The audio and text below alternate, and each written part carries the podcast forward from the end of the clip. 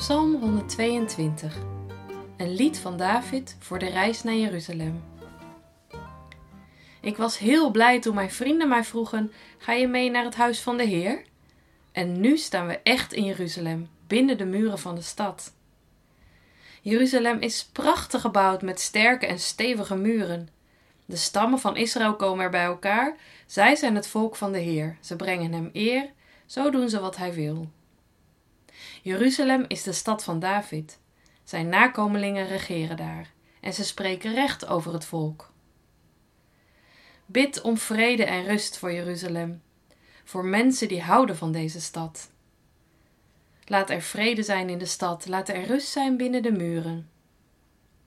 Ik bid om vrede in de stad, want daar wonen mijn familie en vrienden.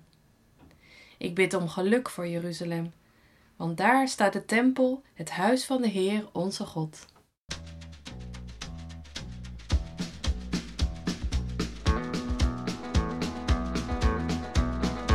On the road again. Just can't wait to get on the road again. The life I love is making music with my friends. And I can't wait to get on the road again. On the road again.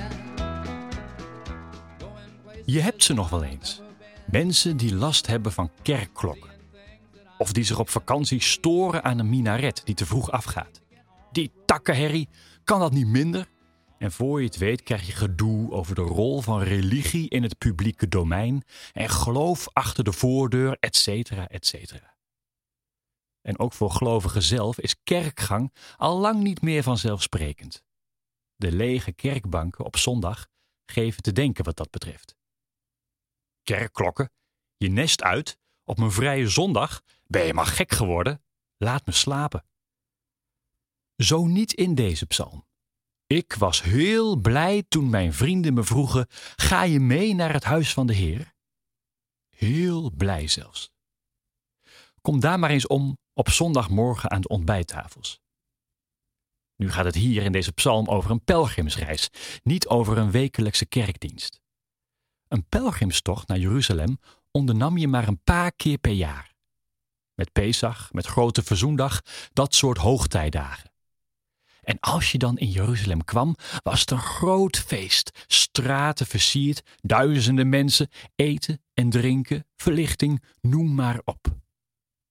Valt er nog wat te vieren in de kerken van vandaag? Hebben wij een blij geloof? Of zijn we alleen blij als we onszelf blij voelen? Godsdienst wordt steeds meer psychologie. Een oppepper om de week weer door te komen. Een spiegel voor je eigen gemoedsrust. Dat lijkt waardevol, maar het is het net niet. Godsdienst is in de eerste plaats een eredienst. Je gaat niet voor jezelf, je gaat voor God. En die God is je eerbied waard, al is het maar om wat Hij in het verleden voor jou en voor anderen heeft gedaan. Maar zo kijken we er helaas al lang niet meer naar. Ik hoop dat we de zondag weer iets meer gaan zien als een pelgrimage. Als een tocht ergens heen, naar iemand toe. Het mag allemaal wel wat feestelijker.